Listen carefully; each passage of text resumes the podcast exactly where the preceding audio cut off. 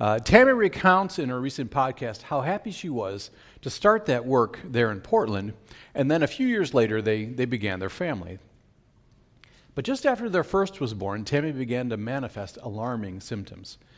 She complained of fogginess, of dizziness, of lapses in memory. Um, basically, it was like early onset dementia at twenty-one, twenty-two years old. Time went on, they added more children, and uh, Tammy's symptoms actually worsened. Tammy prayed for release for two years, then three, then seven, then ten. Can you identify with Tammy? Do you have something going on in your life, something plaguing you that you long for God to remove? Maybe you don't doubt God's love or his forgiveness for your sins, but you might wonder, where can I find a good miracle when I need one? Perhaps like Tammy, you've come to a space through suffering where you long for grace and for your heavenly inheritance. Now, during this time, Tammy internalized the doctor's prognoses. At year ten, she was at peace with the fact that she was going to die soon. Somewhat sad that she would be leaving early, but she had this, this growing confidence that God would take care of her family. Then her symptoms changed. Now, instead of just dizziness and fatigue, her face spasmed and contorted constantly. She had no control over her features. The doctors stopped talking about what would kill her and began making mentioning that maybe her condition would merely maim her. Tammy's heart sank. She would become an invalid and a burden to her family. Now, in the course of time, Tammy and John Mark went through a book together in which they drew up a family tree. I don't know if you've ever done a geneogram, but you, you draw up a family tree in such a way that you begin to look at patterns in your family. And it was strange, in, in Tammy's family, every firstborn daughter contracted hideous diseases and died young. Tammy was next. And this could have caused Tammy to forsake God. But instead, Tammy says she found a way to learn to celebrate the transforming love of Christ that is found really only through suffering. She desperately wanted a miracle to take it all away. But meanwhile, God had provided a way for her to find profound peace and endurance through the Spirit's ministry. Then in year seventeen, Tammy's brother called her out of the blue. He was looking through some family archives and came across information he thought would be kind of interesting to her. See, it seems Tammy's great-grandmother, Gigi, uh, was dabbling, was one of those who dabbled in occult practices, and she took up with a man with whom she had had eight children. They never married. And the interesting fact for Tammy was that the man's wife, Gigi never knew he was married, had paid a witch doctor to put a curse on great-grandmother. And as the curse stipulated, each of the firstborn daughters took ill and died early. Tammy was next. Tammy continued in the podcast and uh, was actually sh- able to share about the miraculous love of God breaking this curse in her life and her eventual healing. It's wonderful. But today's passage involves a miracle where Simon Peter has an acute need. Now, admittedly not something that he needed seventeen years of prayer in order to, to see a resolve in. God shows up. And it's funny because not many people saw this miracle except Simon Peter, so it's sort of a funny event to include in the gospel, the gospel account. And yet it's actually kind of key to understanding what Matthew wants us to understand about the work of our Lord Jesus Christ. Indeed, there is a wonderful message in Matthew chapter seventeen, starting verse twenty-two, and I invite you to join me as I read. As they were gathering in Galilee, Jesus said to them, "The Son of Man is about to be delivered into the hands of men, and they will kill him, and he'll be raised on the third day." And they were greatly distressed. When they came to Capernaum, the collectors of the two drachma tax went up to Peter and said, "Does your teacher not pay the tax?" He said, uh, yeah. And when he came to the house, Jesus spoke to him first, saying, "What do you think, Simon? From whom do the kings of the earth take toll or tax? From their sons or others?" And when he said, "Well, from others," Jesus said to him, "Then the sons are free. However, not to give offense to them, go to the sea and cast a hook and take the first fish that comes up, and when you open its mouth, you will find a shekel. Take that shekel and give it to them for me and for yourself." Let's pray. Amen. God, we thank you that we can cry out as babes, uh, looking for spiritual milk, looking for your sustenance to our day. And we thank you that you provide it in the Scripture and by the Spirit's work. We ask you to speak to us this day. Maybe, uh, certainly, um, bring to our hearts any healing we need, but perhaps you put someone on our heart that we can carry in prayer as they have certain needs as well. We look for your grace today. In the name of our Father, amen. Amen.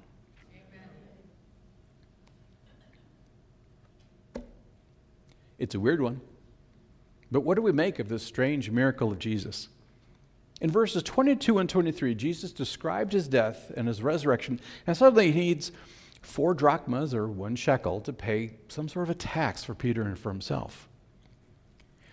In the chapters leading up to today's passage, Jesus provided examples of his resurrected newness at the Mount of Transfiguration, when he fed four thousand people, freed others from oppression by demons, and he challenged the leaders of the old, dead religious system. These events culminate in a miracle where a fish coughs up a coin. Now, interestingly, immediately after Jesus announces his resurrection uh, to, you know, the renewal of the kingdom there in verses twenty-two and twenty-three, those embedded in the old system. Those embedded in the old system challenge Jesus whether he is really a good conformist to the old ways of things. Look to their questions in verse twenty-four. Do you pay our tax?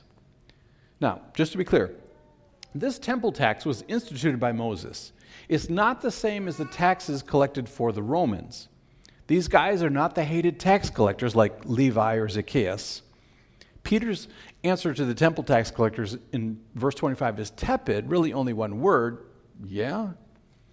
But as soon as Jesus, I'm sorry, as soon as Simon Peter enters his home, Jesus assures him that's a, that this tax is legitimate and that he should pay for both. Now, Jesus' questions to Peter are, of course, bursting with meaning. In verse twenty-five, he asks, "From whom do the kings of the earth take toll or tax? From their sons or from others?" Now, this phrase, kings of the earth, appears in the Bible about twenty-three times. Not once does it ever relate to the people of the kingdom of God. Jesus' question can be understood as, listen, if you belong to the world system as an unbeliever, instead of the God, of God's kingdom as a believing child, would the world leave you alone? And we all know that answer. It's sort of a mixed yes. So you won't be considered weird if you agree that God doesn't perform miracles today, and you'll be one of us if you believe that your good can outweigh your bad on the judgment day, and you'll certainly fit in if God always approves of every lifestyle. But belonging in the world system does not guarantee a blissful life. Ask the sexually exploited, or the economically oppressed, or the politically bullied, or the ethnically persecuted. As for me, I would rather be a doorman at the house of my God than to dwell and flourish in the tents of the wicked. Being disciples of the worldly system might mean that some people won't consider you weird, but you'll pay a high price now, and in the end, you'll die an eternal death. For those who believe in the name of the Lord Jesus, God will give the right to become the children of God. Like Tammy Comer, we will all experience trials and hardships in this life, and many of them will be physical, but all of them are spiritual.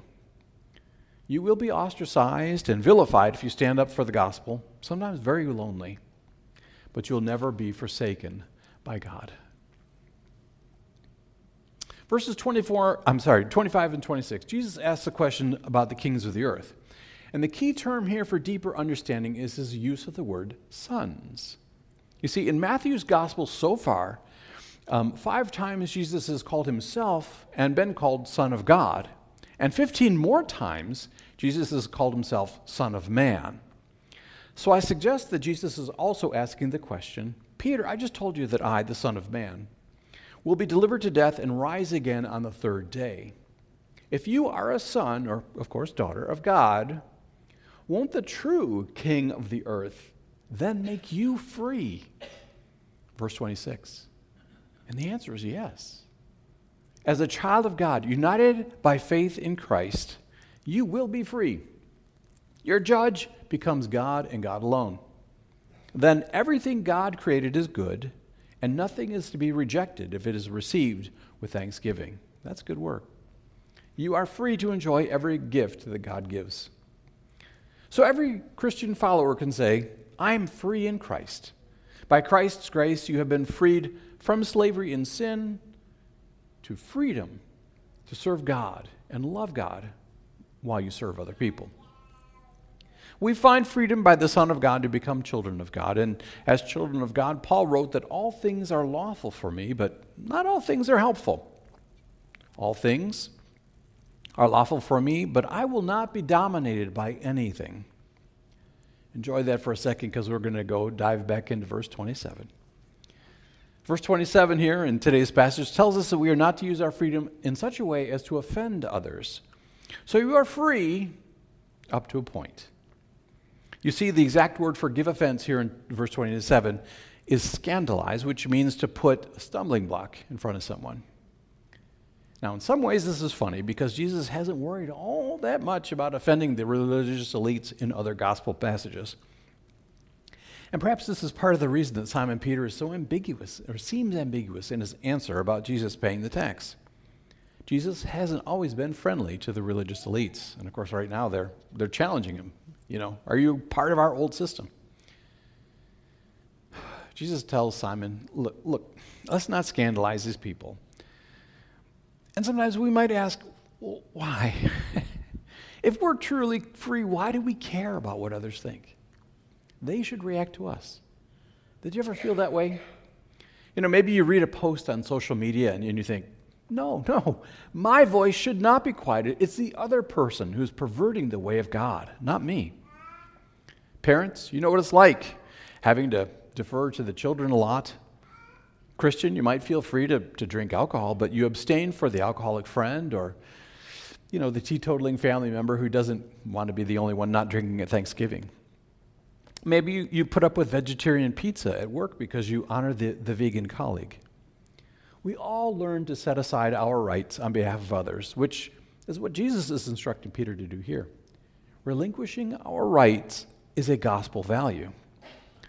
Jesus says you are exempt from the ex- obligations of the law, but it's not a reason then to go ahead and flaunt it. Put another way, Jesus says just because you can do something doesn't mean you ought to do something. Consider first not how to claim your rights, but instead how your witness can affect others. Now, here's where I go ahead and con- almost contradict myself. Uh, some, because sometimes for gospel witness, it is important for you to assert your rights. That's true. But I just want to invite you to remember that today's passage does not cover all instances of, of what that might be. So we're going to take what, what we do have today and look at, at this for, for today, and, and the other one's part of another sermon, right? But think about it. In this age where everyone claims their supposed rights to things, how countercultural and how gospel cultural would it be if we expressive, if we effectively express God by wisely relinquishing our rights? Let's face it. It gets tiring to be the one, the only one, it seems, who always gives up her rights. And at some point, you may come to the end of your own ability to cope. What then? Well, look back again to verse twenty-two. Jesus was the only human who never needed the grace of God. Yet the Son of Man is about to be delivered into the hands of men, and they will kill him, and he will be raised again on the third day. Jesus gave up his power. He gave up his reputation. He gave up his right to a peaceful life in order that you, in order that I could enjoy eternal life in God. Look to Jesus, the founder and perfecter of our faith, who for the joy that was set before him endured the cross, despising its shame, and, and is seated at the right hand of the throne of God. Consider him who endured from sinners such hostility against himself, so that you may not grow weary or faint-hearted. What else can we learn from today's passage? First, you are never forsaken, and God will make a way. God helped Peter, Simon Peter, to find a way to pay a tax. God helped Tammy Comer to get through her ordeal. And Jesus says this, I have told you these things, all the, the troubles we're going to have in life, so that in me you may have peace. In this world you will have tribulation, but take heart, for I have overcome the world. What plagues you might take seventeen years of prayer. Fact is, you might take that plague with you to the grave. Or God may provide a proverbial shekel in a fish's mouth. Of this particular miracle, uh, John Piper says this, the point is not that God always gives you a miracle to get you through every scrape, but that God will do whatever it takes to help you pursue the path of freedom and sacrificial love that seems impossible for you at the time. In these situations, remember this, God abides and God provides. Second, let's enjoy the fact that we have freedom in the Son of Man, Jesus. God made him who had no sin to be sin for us, so that in him we might become the righteousness of God. We are free from burden to sin, to love God and others. Third, can you enjoy the fact that Jesus, well, involved Peter in this coin-producing miracle, almost sort of an inside joke? Think of the fishtail that Peter can tell. And I'm not promising you that you'll get a miracle when you relinquish your rights, but God sees and will honor your faith, either now or in the life to come. Here we might remember Tammy Comer's story and how God showed her his way of love, even through suffering, and she eventually received a miracle too. Through God's intimacy in your suffering, you too will experience a unique relationship and profound transformation in the love of God.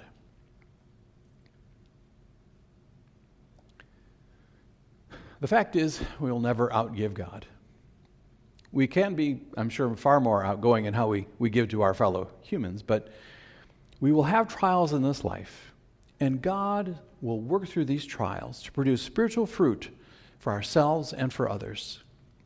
This often calls for us to relinquish our rights. But in so doing, we will enjoy an intimacy with God. We're not usually called to sacrifice our physical life like Christ did, but in Christ's strength, we are called to love others sacrificially, so that there's no stumbling blocks to those regarding the gospel. By Christ's grace, we can overflow God's work into someone else's life so that they too can know the freedom that we enjoy. And by grace, may we always find strength in God's redeeming work amidst the trials of our lives. Amen.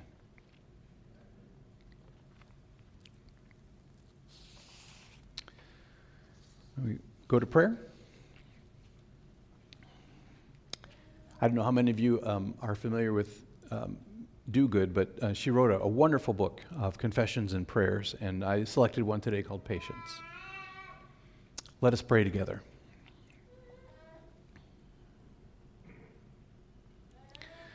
Righteous Heavenly Father, we confess that we are often agitated by the evil we see in ourselves and others. In our sin and weakness, we find it difficult to trust you and act kindly. Instead, we hold on to rage, fretting with fear and imagining ways to get even with those who sin against us.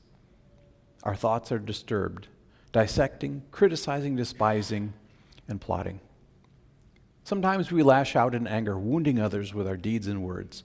Sometimes we withdraw in cold hatred, punishing others with our disdain and rejection. Either way, we struggle to believe that you will act and that you are for us. We are tempted to envy unrighteous people and covet their apparent freedom and prosperity. We forget that you are strong and good and that you love to save and protect your people. Lord, if we could trust you with our welfare, we would be free to love others in their weakness. If we could be patient and wait for you to act, we would enjoy greater peace. If we could be satisfied with you and what you have given, we could be generous to others instead of envious. Father, forgive us for our great sin and weakness. Have mercy on us. Lord, thank you for your great patience and love toward us. We have drunk deeply from the gushing fountains of your forgiveness and generosity, and we marvel that we can still be so vengeful, stingy, and full of malice toward others. Thank you for uniting us in your Son and giving us his perfect faith and patience, his love for evil people, his lack of fear and selfishness, his refusal to covet or envy, his perfect anger and perfect peace, his lavishly generosity, with this life, time, and love, all credited to us. Help us to take delight in Him and cherish Him. Holy Spirit, we need your help every moment of every day. We can't see our hateful, envious, impatient selves without your guidance, and we cannot change our own hearts. Show us our hearts and give us grace to face evil in ourselves and others with patience, honesty, compassion, and the same forgiveness that we have received in Christ.